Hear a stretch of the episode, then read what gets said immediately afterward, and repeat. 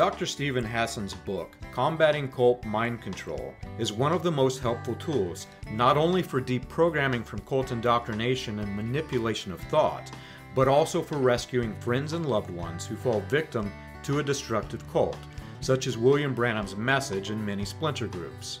In the book, Hassan outlines the various techniques that these groups use to recruit, indoctrinate, and control their victims. Escapees from William Branham's message cult following are often surprised at how many of these techniques were used by Branham and other cult leaders. Interestingly, Branham's sermons are often the subject of study for psychologists interested in learning about brainwashing and mind control techniques.